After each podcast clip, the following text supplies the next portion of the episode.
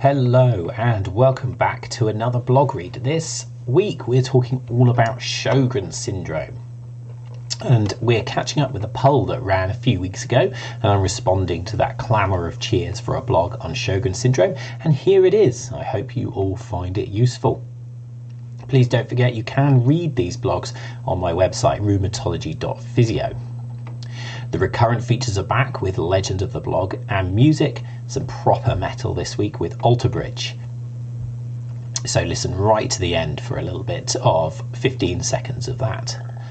Please do consider heading to my shop, rheumatology.physio forward slash shop, to find more resources and support me to contain, continue this harebrained project.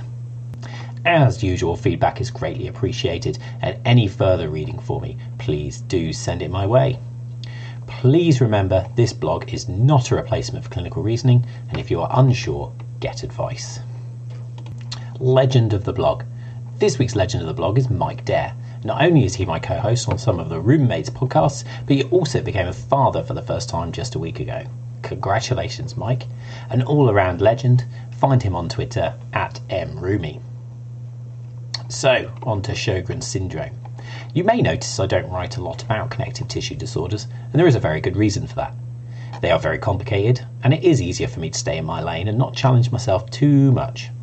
I could ignore the calls for a blog on Sjogren's syndrome no longer, so I've spent some time on it. Introduction Sjogren's syndrome, SS, is an inflammatory connective tissue disorder characterized by affecting secretory glands such as the mouth and the eyes. Musculoskeletal symptoms are often vague and diffuse with associated fatigue, significantly more common in women and peak onset of 50 to 60. Some United States studies have shown two to three times higher prevalence rates in people of African American ethnicity. Sometimes Sjogren's syndrome is a primary condition, and other times it is secondary to other clinically important inflammatory conditions, such as rheumatoid arthritis or systemic lupus erythematosus, SLE. Key points Musculoskeletal symptoms of SS are often vague and diffuse. It is key to ask about fatigue levels and possible causes. Ensuring in depth questioning about eyes, mouth, and vaginal secretions, a vital component of recognizing a potential case. And Sjogren's syndrome is far more common in women than men, approximately a 9 to 1 ratio. Clinical presentation. I'm going to start with the musculoskeletal presentation. However, these are not always the predominant symptoms. A comprehensive assessment is necessary for individuals. Musculoskeletal manifestations.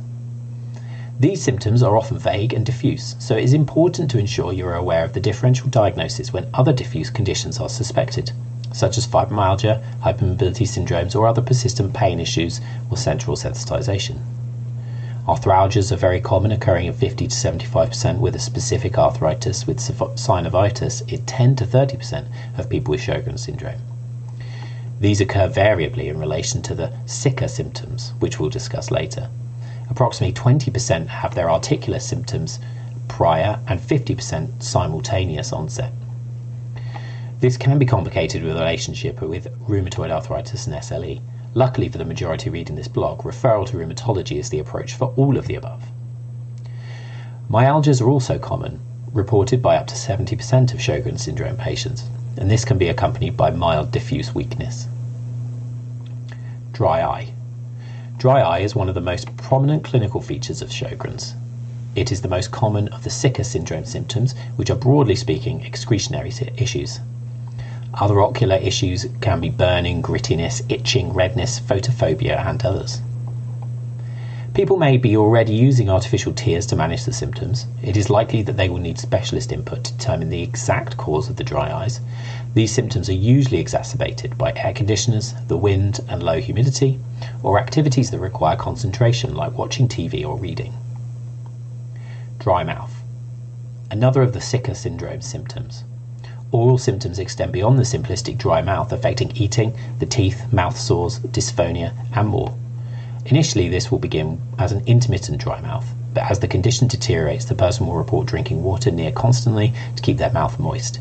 Issues with unpleasant tastes, chewing, and swallowing become problematic. Vaginal dryness. A change in vaginal dryness alongside the previously mentioned sicca syndrome symptoms or MSK manifestations may also be present. Women may report an increase in the use of vaginal lubricants, and infections can become more likely. Fatigue. After dry eye and dry mouth, fatigue is the commonest symptom affecting 70 to 80% of Sjogren's syndrome patients. Its cause is unknown in Sjogren's and likely to be multifactorial. Investigating. It may not come as a surprise after reading the first portions of this blog, but this is not easy either. Anti nuclear antibodies, or ANA, and rheumatoid factor positivity are the most prevalent in Sjogren's, but seriously lack specificity. ESR is variably raised, but again not reliable. Imaging might be of use in articular manifestations. Point of care ultrasound to look for synovitis, for example. Onwards referral. Refer onwards to rheumatology for investigations, differential diagnosis, and management planning. Given the information above, I would advise against prior investigations, except for reasons of other clinically relevant conditions. Many rheumatology departments have dedicated connective tissue disease clinics, but check the pathways locally. Conclusion I hope this helps MSK therapists in their recognition of Sjogren's syndrome. I would be really interested to hear case studies and anecdotes. You can find a clinical scenario in my ebook for more reading as well. So, finally, thank you for listening to this blog, and I'm going to leave you with our music choice for this week, week which is Alter Bridge Open Your Eyes. Looking back, I clearly see what it